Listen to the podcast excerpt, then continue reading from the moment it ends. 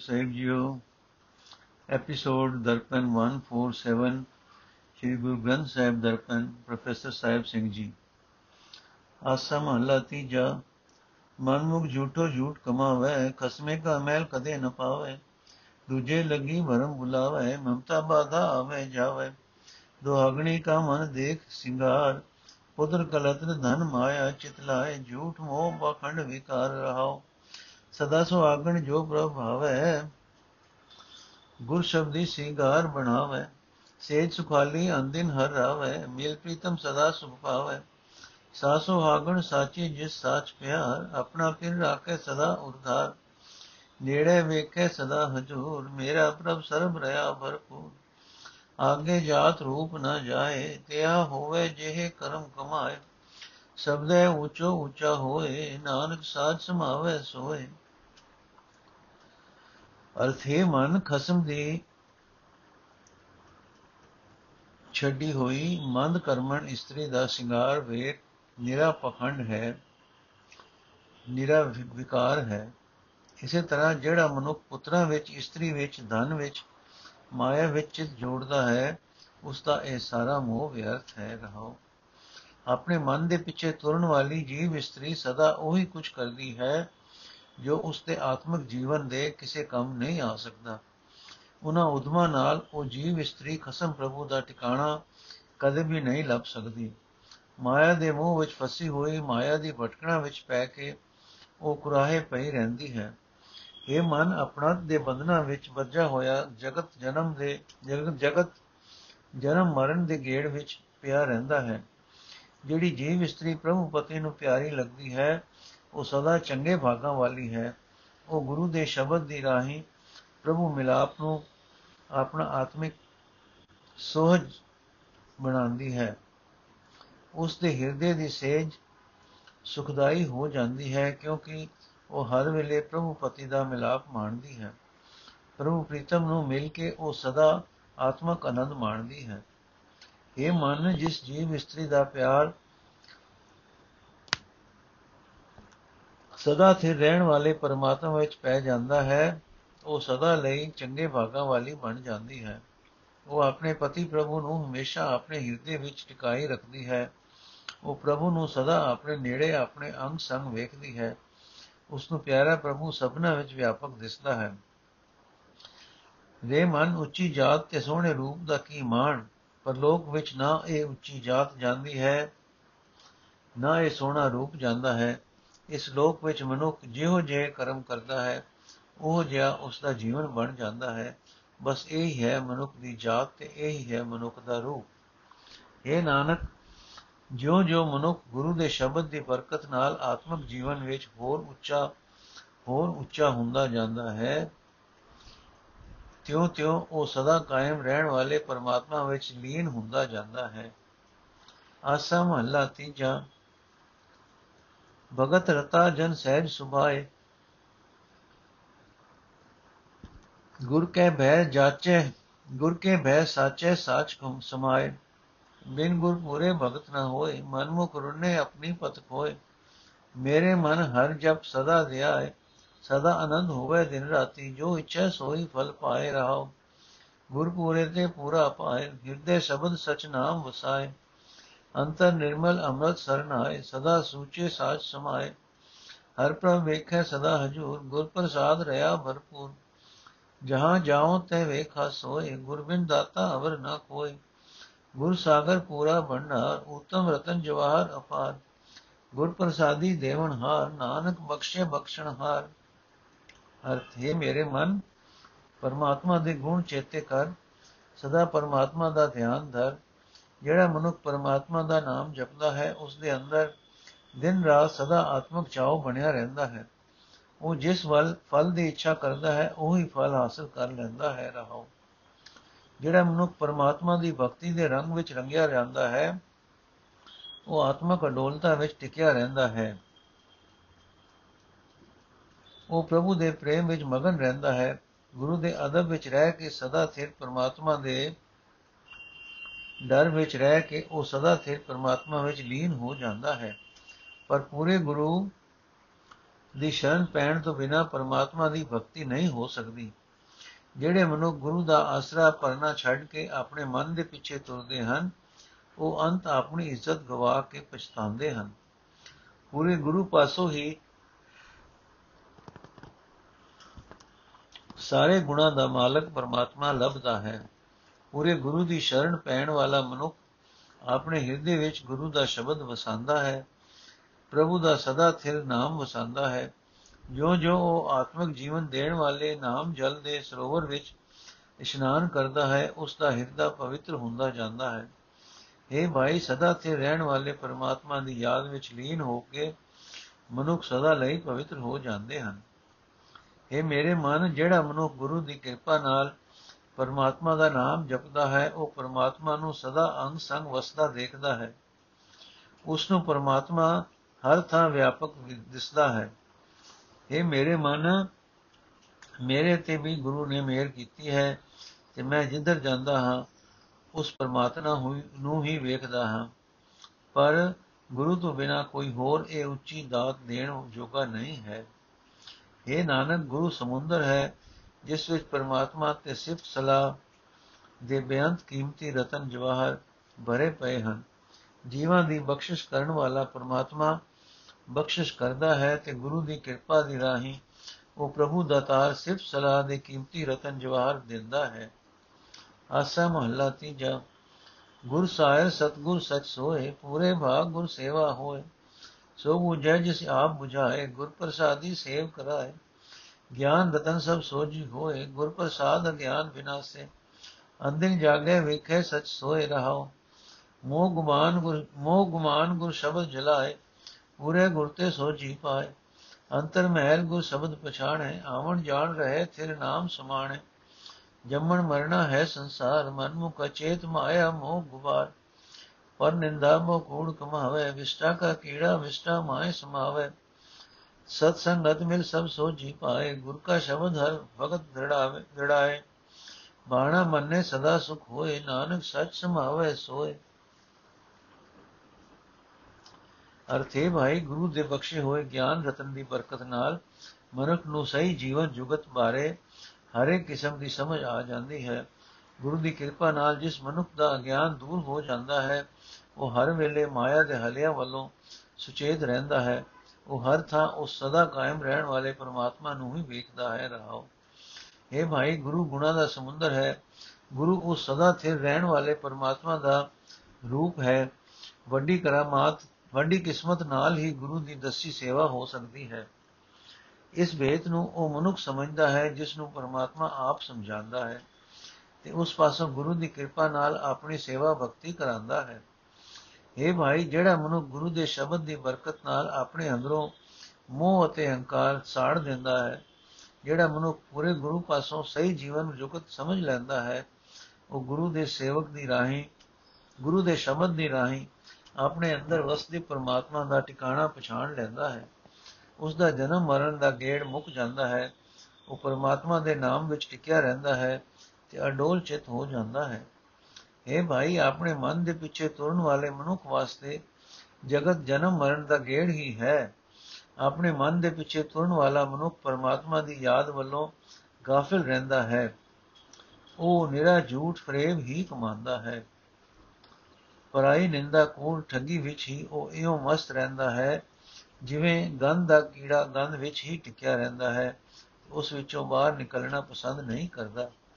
ਇਹ ਨਾਨਕ ਜਿਹੜਾ ਮਨੁੱਖ ਸਾਧ ਸੰਗਤ ਵਿੱਚ ਮਿਲ ਕੇ ਸਹੀ ਜੀਵਨ ਦੀ ਸਾਰੀ ਸੂਝ ਹਾਸਲ ਕਰਦਾ ਹੈ, ਜਿਹੜਾ ਗੁਰੂ ਦੇ ਸ਼ਬਦ ਨੂੰ ਹਿਰਦੇ ਵਿੱਚ ਵਸਾ ਕੇ ਪਰਮਾਤਮਾ ਦੀ ਭਗਤੀ ਨੂੰ ਆਪਣੇ ਅੰਦਰ ਪੱਕੀ ਤਰ੍ਹਾਂ ਟਿਕਾਉਂਦਾ ਹੈ, ਜਿਹੜਾ ਪਰਮਾਤਮਾ ਦੀ ਰਜ਼ਾ ਨੂੰ ਮਿੱਠਾ ਕਰਕੇ ਮੰਨਦਾ ਹੈ ਉਸ ਨੂੰ ਸਦਾ ਆਤਮਿਕ ਆਨੰਦ ਮਿਲਿਆ ਰਹਿੰਦਾ ਹੈ।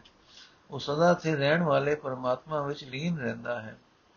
ਆਸਾ ਮਹੱਲਾ ਤੀਜਾ ਪੰਜਪਦੇ, ਸ਼ਬਦ ਮਰੇ ਤੇ ਸਦਾ ਆਨੰਦ ਸਤਗੁਰ ਬੇਟੇ ਗੁਰ ਗੋਬਿੰਦ ਨਾ ਫਿਰ ਮਰੇ ਨਾ ਆਵੇ ਜਾਏ ਪੂਰੇ ਗੁਰ ਤੇ ਸਾਜ ਸਮਾਏ ਜਿਨ ਕੋ ਨਾਮ ਲਿਖਿਆ ਦੁਰਲੇ ਤੇ ਅੰਦੇ ਨਾਮ ਸਦਾ ਧਿਆਵੇ ਗੁਰ ਪੂਰੇ ਤੇ ਭਗਤ ਵਿਸੇਕ ਰਹਾਓ ਜਿਨ ਕੋ ਹਰ ਪ੍ਰਭ ਲੈ ਮਿਲਾਏ ਤਿਨ ਕੀ ਗਹਿਣ ਗਤ ਕਹੀ ਨ ਜਾਏ ਪੂਰੇ ਸਤਗੁਰ ਦਿੱਤੀ ਵਡਿਆਈ ਉਤਮ ਪਦਵੀ ਹਰ ਨਾਮ ਸਮਾਏ ਜੋ ਕੁਛ ਕਰੇ ਸੋ ਆਪੇ ਆਪ एक घड़ी में था पुथा ਕਹਿ ਕੇ ਕਹਿਣਾ ਆਖ ਸੁਣਾਏ ਜੇਸੋ ਗਾਲੇ ਥਾਏ ਨ ਪਾਏ, ਜਿਨ ਕੇ ਪੋਤੇ ਪੁਨ ਤਿਨਾ ਗੁਰੂ ਮਿਲਾਏ। ਸਚ ਬਾਣੀ ਗੁਰ ਸ਼ਬਦ ਸੁਣਾਏ, ਜਹਾਂ ਸ਼ਬਦ ਵਸੇ ਤਹਾਂ ਦੁਖ ਜਾਏ। ਗਿਆਨ ਰਤਨ ਸਾਚੇ ਸਹਿਜ ਸਮਾਏ, ਨਾਵੇਂ ਜੀਵੜ ਹੋਰ ਧਨ ਨਾਹੀ ਕੋਏ। ਜਿਸਨੋ ਬਖਸ਼ੇ ਸਾਚਾ ਸੋਏ, ਪੂਰੇ ਸ਼ਬਦ ਮਨ ਵਸਾਏ। ਨਾਨਕ ਨਾਮ ਰਤੇ ਸੁਖ ਪਾਏ।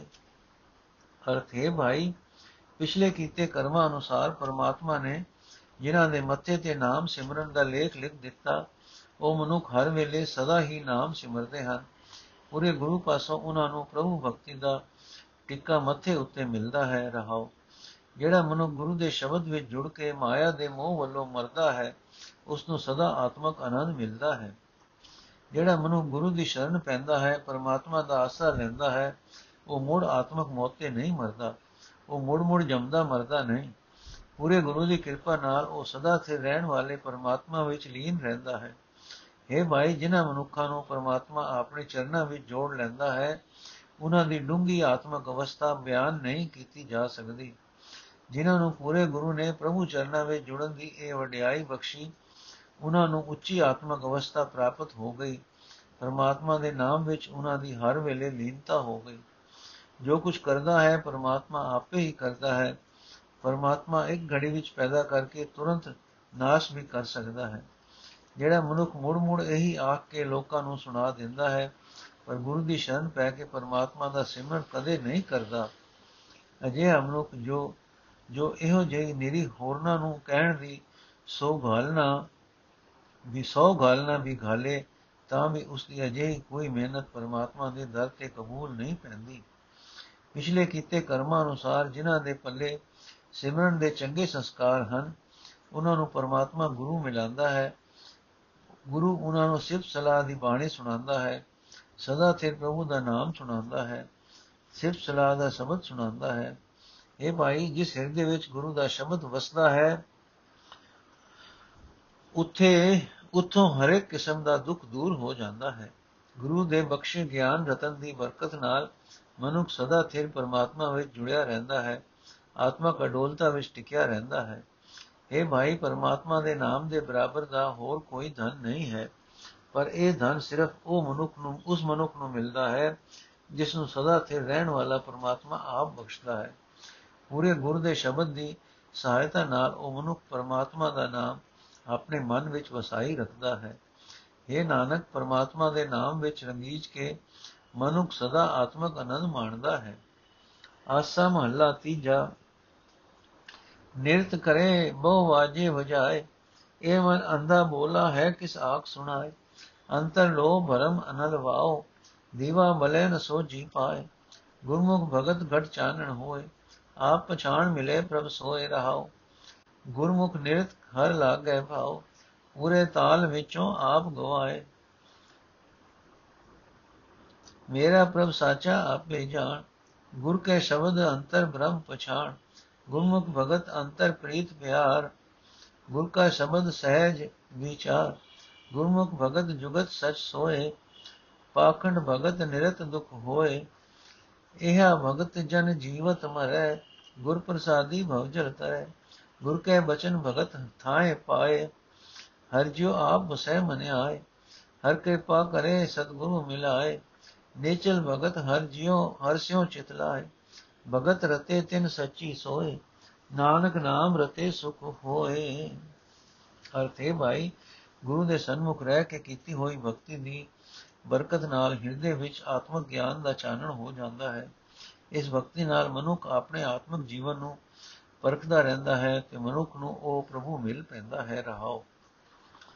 ਪਰ ਜਿਤਨਾ ਚਿਰ ਮਨੁੱਖ ਦਾ ਇਹ ਆਪਣਾ ਮਨ ਮਾਇਆ ਦੇ ਮੋਹ ਵਿੱਚ ਅੰਨਾ ਤੇ ਬੋਲਾ ਹੋਇਆ ਪਿਆ ਹੈ, ਉਹ ਜੋ ਭਗਤੀ ਵਜੋਂ ਨਾਚ ਕਰਦਾ ਹੈ ਤੇ ਕਈ ਸਾਜ਼ ਵੀ ਵਜਾਉਂਦਾ ਹੈ, ਤਾਂ ਵੀ ਉਹ ਕਿਸੇ ਨੂੰ ਵੀ ਆਖ ਨਹੀਂ, ਆਖ ਕੇ ਨਹੀਂ ਸੁਣਾ ਰਿਹਾ, ਕਿਉਂਕਿ ਉਹ ਤਾਂ ਆਪ ਹੀ ਨਹੀਂ ਸੁਣ ਰਿਹਾ।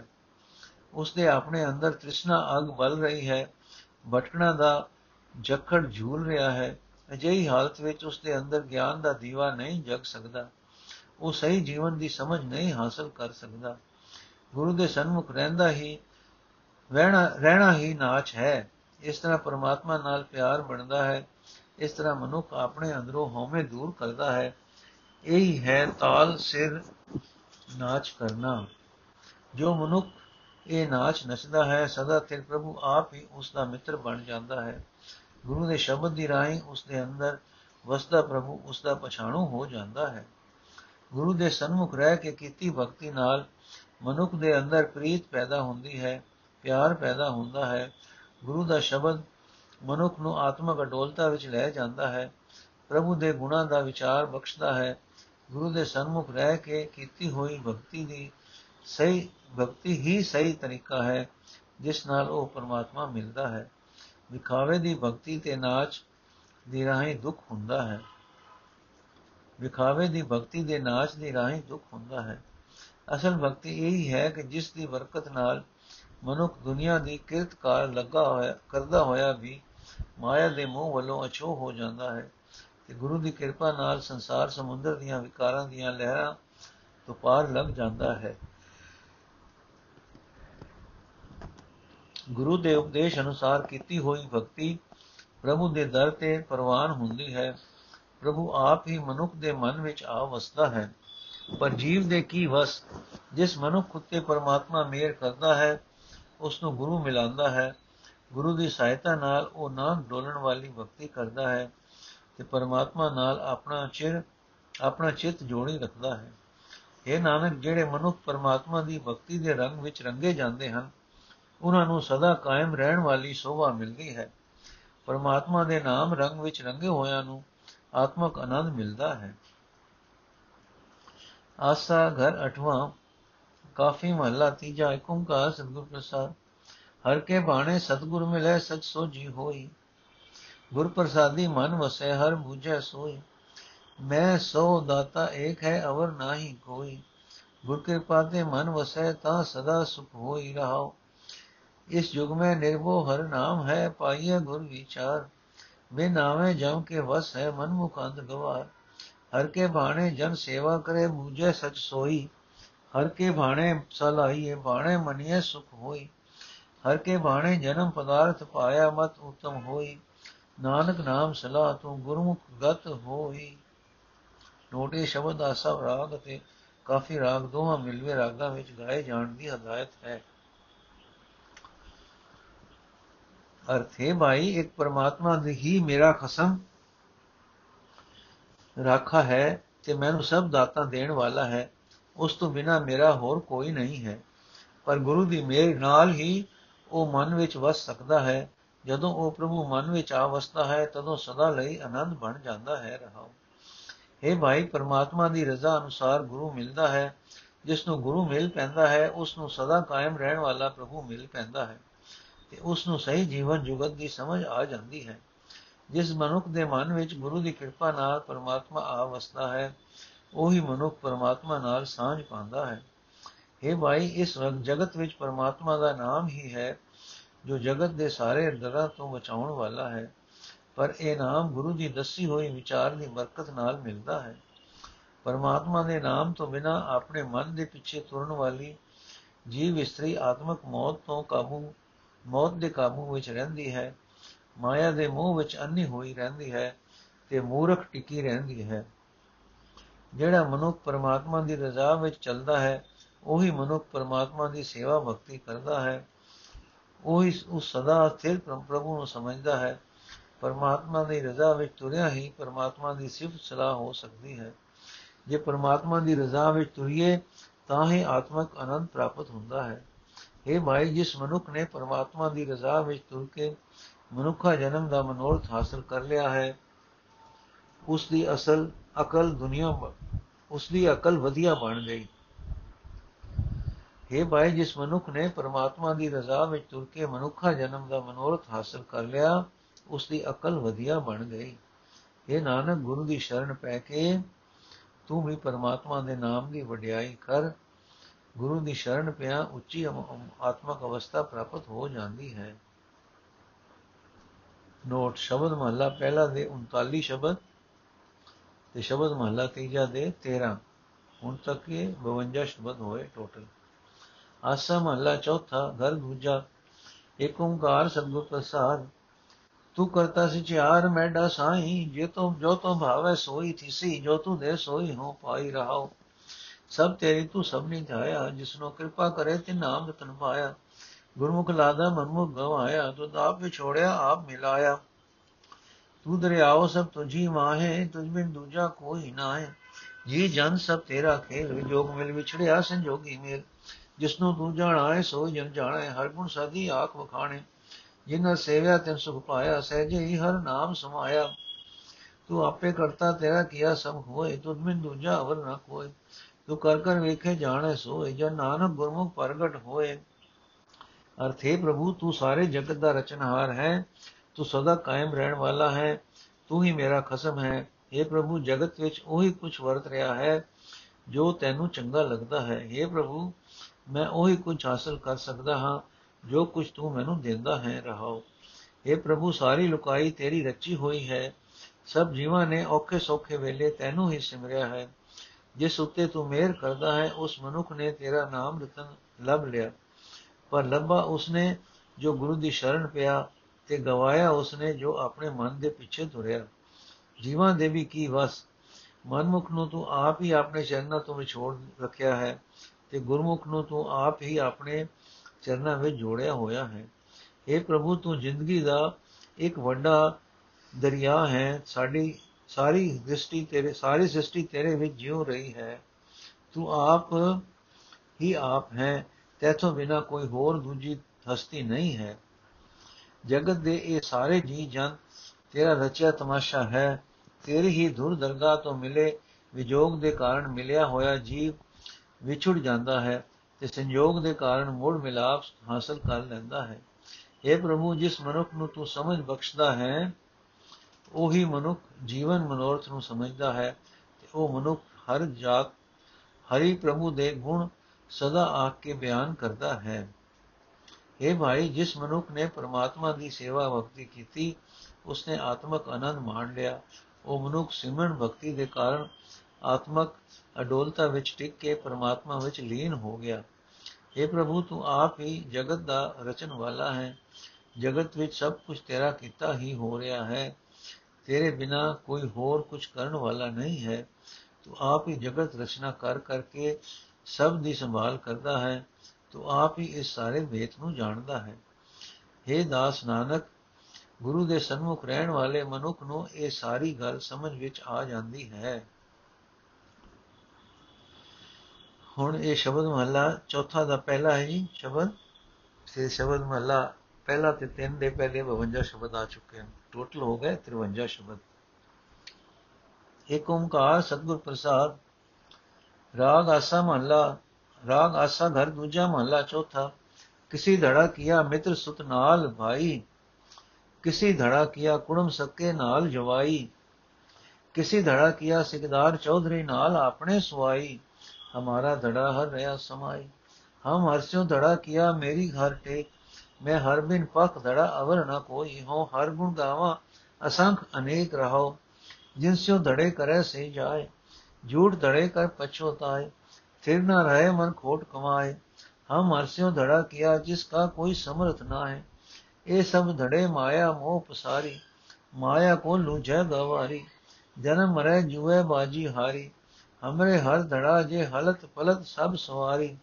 कलयुग में धड़े पंच चोर झगड़ाए ਕਾਮ ਕ੍ਰੋਧ, ਲੋਭ, ਮੋਹ, ਅਭਿਮਾਨ ਵਧਾਏ।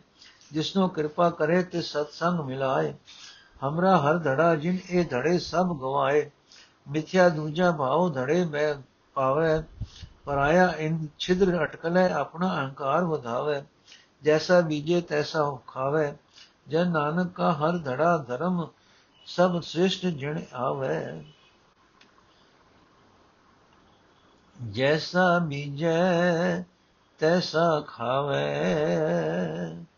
ਜਨ ਨਾਨਕ ਕਾ ਹਰ ਧੜਾ ਧਰਮ ਸਭ ਸ੍ਰਿਸ਼ਟ ਜਿਣ ਆਵੇ।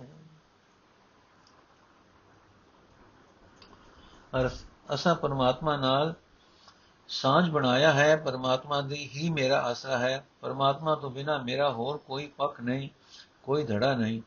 ਮੈਂ ਪਰਮਾਤਮਾ ਦੇ ਹੀ ਅਨੇਕਾਂ ਤੇ ਅਣਗਿਣਤ ਗੁਣ ਗਾਉਂਦਾ ਰਹਿੰਦਾ ਹਾਂ, ਰਹਾਉ। ਕਿਸੇ ਮਨੁੱਖ ਨੇ ਆਪਣੇ ਮਿੱਤਰ ਨਾਲ, ਪੁੱਤਰ ਨਾਲ, ਭਰਾ ਨਾਲ ਸਾਂਝ, ਸਾਥ ਗੰਡਿਆ ਹੋਇਆ ਹੈ, ਕਿਸੇ ਨੇ ਆਪਣੇ ਸੱਕੇ ਕੁੜਮ ਨਾਲ, ਜਵਾਈ ਨਾਲ ਧੜਾ ਬਣਾਇਆ ਹੋਇਆ ਹੈ, ਕਿਸੇ ਮਨੁੱਖ ਨੇ ਆਪਣੀ ਗਜ਼ਬ, ਗਰਜ ਦੀ ਖਾਤਰ ਪਿੰਡ ਦੇ ਸਰਦਾਰ ਨਾਲ, ਚੌਧਰੀ ਨਾਲ ਧੜਾ ਬਣਾਇਆ ਹੋਇਆ ਹੈ, ਪਰ ਮੇਰਾ ਸਾਥੀ ਉਹ ਪਰਮਾਤਮਾ ਹੈ, ਜੋ ਸਭ ਥਾਂ ਮੌਜੂਦ ਹੈ।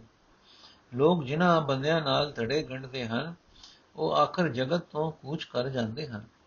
ਧੜੇ ਬਣਾਉਣ ਵਾਲੇ ਇਹ ਝੂਠਾ ਅਡੰਬਰ ਕਰਕੇ ਇਹ ਧੜੇ ਬਣਾ ਕੇ ਉਹਨਾਂ ਦੇ ਮਰਨ ਤੇ ਪਛਤਾਉਂਦੇ ਹਨ। ਧੜੇ ਬਣਾਉਣ ਵਾਲੇ ਆਪ ਵੀ ਸਦਾ ਦੁਨੀਆ ਵਿੱਚ ਟਿੱਕੇ ਨਹੀਂ ਰਹਿੰਦੇ। ਵਿਅਰਥੀ ਧੜਿਆਂ ਦੀ ਖਾਤਰ ਆਪਣੇ ਮਨ ਵਿੱਚ ਠੱਗੀ ਫਰੇਮ ਕਰਦੇ ਰਹਿੰਦੇ ਹਨ। ਪਰ ਮੈਂ ਤਾਂ ਉਸ ਪਰਮਾਤਮਾ ਨਾਲ ਆਪਣਾ ਸਾਥ ਬਣਾਇਆ ਹੈ, ਜਿਸ ਦੇ ਬਰਾਬਰ ਦੀ ਤਾਕਤ ਰੱਖਣ ਵਾਲਾ ਹੋਰ ਕੋਈ ਨਹੀਂ ਹੈ। ਇਹ ਭਾਈ ਦੁਨੀਆ ਦੇ ਇਹ ਸਾਰੇ ਧੜੇ ਮਾਇਆ ਦਾ ਖਿਲਾਰਾ ਹਨ, ਮੋਹ ਦਾ ਖਿਲਾਰਾ ਹਨ। ਧੜੇ ਬਣਾਉਣ ਵਾਲੇ ਮੂਰਖ ਲੋਕ ਮਾਇਆ ਦੀ ਖਾਤਰ ਹੀ ਆਪੋ ਵਿੱਚ ਲੜਦੇ ਰਹਿੰਦੇ ਹਨ। ਇਸ ਕਾਰਨ ਉਹ ਮੋੜ ਮੋੜ ਜੰਮਦੇ ਹਨ, ਮਰਦੇ ਹਨ। ਉਹ ਮਾਨੋ ਜੂਏ ਵਿੱਚ ਹੀ ਮਨੁੱਖਾ ਜੀਵਨ ਦੀ ਬਾਜ਼ੀ ਹਾਰ ਕੇ ਚਲੇ ਜਾਂਦੇ ਹਨ, ਜਿਸ ਵਿੱਚੋਂ ਹਾਸਲ ਕੁਝ ਨਹੀਂ ਹੁੰਦਾ। ਪਰ ਮੇਰੇ ਨਾਲ ਤਾਂ ਸਾਥੀ ਹੈ ਪਰਮਾਤਮਾ, ਜੋ ਮੇਰਾ ਲੋਕ ਤੇ ਪਰਲੋਕ ਸਭ ਕੁਝ ਸਵਾਰਨ ਵਾਲਾ ਹੈ। ਪਰਮਾਤਮਾ ਨਾਲੋਂ ਵਿਛੜ ਕੇ ਕਲਯੁਗੀ ਸੁਭਾਅ ਵਿੱਚ ਫਸ ਕੇ ਮਨੁੱਖਾਂ ਦੇ ਧੜੇ ਬਣਦੇ ਹਨ ਕਾਮਾਦਿਕ ਪੰਜਾਂ ਚੋਰਾਂ ਦੇ ਕਾਰਨ ਝਗੜੇ ਪੈਦਾ ਹੁੰਦੇ ਹਨ। ਪਰਮਾਤਮਾ ਨਾਲੋਂ ਵਿਛੜਿਆ ਮਨੁੱਖਾਂ ਦਾ ਮਨੁੱਖਾਂ ਦੇ ਅੰਦਰ ਪਰਮਾਤਮਾ ਨਾਲੋਂ ਵਿਛੋੜਾ ਮਨੁੱਖਾਂ ਦੇ ਅੰਦਰ ਕਾਮ, ਕ੍ਰੋਧ, ਲੋਭ, ਮੋਹ ਅਤੇ ਹੰਕਾਰ ਨੂੰ ਵਧਾਉਂਦਾ ਹੈ। ਜਿਸ ਮਨੁੱਖ ਉਤੇ ਪਰਮਾਤਮਾ ਮਿਹਰ ਕਰਦਾ ਹੈ ਉਸ ਨੂੰ ਸਾਧ ਸੰਗਤ ਵਿੱਚ ਮਿਲਾਉਂਦਾ ਹੈ ਉਹ ਇਹਨਾਂ ਪੰਜਾਂ ਚੋਰਾਂ ਦੀ ਮਾਰ ਤੋਂ ਬਚਦਾ ਹੈ। ਇਹ ਭਾਈ, ਮੇਰੀ ਮਦਦ ਤੇ ਪਰਮਾਤਮਾ ਆਪ ਹੈ। ਮੇਰੇ ਅੰਦਰੋਂ ਇਹ ਸਾਰੇ ਧੜੇ ਮੁਕਾ ਦਿੱਤੇ ਹੋਏ ਹਨ। ਜਿਸ ਨੇ ਮੇਰੇ ਅੰਦਰੋਂ ਇਹ ਸਾਰੇ ਧੜੇ ਮੁਕਾ ਦਿੱਤੇ ਹਨ। ਪਰਮਾਤਮਾ ਨੂੰ ਛੱਡ ਕੇ ਮਾਇਆ ਦਾ ਝੂਠਾ ਪਿਆਰ, ਮਨੁੱਖ ਦੇ ਅੰਦਰ ਟਿਕ ਕੇ ਧੜੇ ਬਾਜੀਆਂ ਪੈਦਾ ਕਰਦਾ ਹੈ। ਮਾਇਆ ਦੇ ਮੋਹ ਦੇ ਪ੍ਰਭਾਵ ਹੇਠ ਮਨੁੱਖ ਹੋਰਨਾਂ ਦਾ ਐਬ, ਜਾਂਚਦਾ ਫਿਰਦਾ ਹੈ। ਮਾਇਆ ਦੇ ਮੋਹ ਦੇ ਪ੍ਰਭਾਵ ਹੇਠ ਮਨੁੱਖ ਹੋਰਨਾਂ ਦਾ ਐਬ ਜਾਂਚਦਾ ਫਿਰਦਾ ਹੈ। ਇਸ ਤਰ੍ਹਾਂ ਆਪਣੇ ਆਪ ਨੂੰ ਚੰਗਾ ਸਮਝ ਕੇ ਆਪਣਾ ਅਹੰਕਾਰ ਵਧਾਉਂਦਾ ਹੈ। ਹੋਰਨਾਂ ਦੇ ਐਬ ਫਰੋਲ ਕੇ ਤੇ ਆਪਣੇ ਆਪ ਨੂੰ ਨੇਕ ਮਿੱਥ ਮਿੱਥ ਕੇ ਮਨੁੱਖ ਆਪਣੇ ਆਤਮਿਕ ਜੀਵਨ ਵਾਸਤੇ ਜਿਉ ਜਿਹਾ ਵੀ ਬੀਜਦਾ ਹੈ, ਉਹ ਜਿਹਾ ਫਲ ਹਾਸਲ ਕਰਦਾ ਹੈ। ਦਾਸ ਨਾਨਕ ਦਾ ਪੱਕ ਕਰਨ ਵਾਲਾ ਸਾਖੀ, ਸਾਥੀ ਤਾਂ ਪਰਮਾਤਮਾ ਹੈ। ਪਰਮਾਤਮਾ ਦਾ ਆਸਰਾ ਹੀ ਨਾਨਕ ਦਾ ਧਰਮ ਹੈ, ਜਿਸ ਦੀ ਬਰਕਤ ਨਾਲ ਮਨੁੱਖ ਸਾਰੀ ਸ੍ਰਿਸ਼ਟੀ ਨੂੰ ਜਿੱਤ ਕੇ ਆ ਸਕਦਾ ਹੈ। ਦਾਸ ਨਾਨਕ ਦਾ ਪੱਕ ਕਰਨ ਵਾਲਾ ਸਾਥੀ ਤਾਂ ਪਰਮਾਤਮਾ ਹੈ। ਪਰਮਾਤਮਾ ਦਾ ਆਸਰਾ ਹੀ ਨਾਨਕ ਦਾ ਧਰਮ ਹੈ, ਜਿਸ ਦੀ ਬਰਕਤ ਨਾਲ ਮਨੁੱਖ ਸਾਰੀ ਸ੍ਰਿਸ਼ਟੀ ਨੂੰ ਜਿੱਤ ਕੇ ਆ ਸਕਦਾ ਹੈ। ਵਾਹਿਗੁਰੂ ਜੀ ਕਾ ਖਾਲਸਾ, ਵਾਹਿਗੁਰੂ ਜੀ ਕੀ ਫਤਿਹ। ਅੱਜ ਦਾ ਐਪੀਸੋਡ ਇੱਥੇ ਸਮਾਪਤ ਹੈ ਜੀ। ਅਗਲਾ ਸ਼ਬਦ ਅਸੀਂ ਕੱਲ ਲਵਾਂਗੇ। ਵਾਹਿਗੁਰੂ ਜੀ ਕਾ ਖਾਲਸਾ ਵਾਹਿਗੁਰੂ ਜੀ ਕੀ ਫਤਿਹ।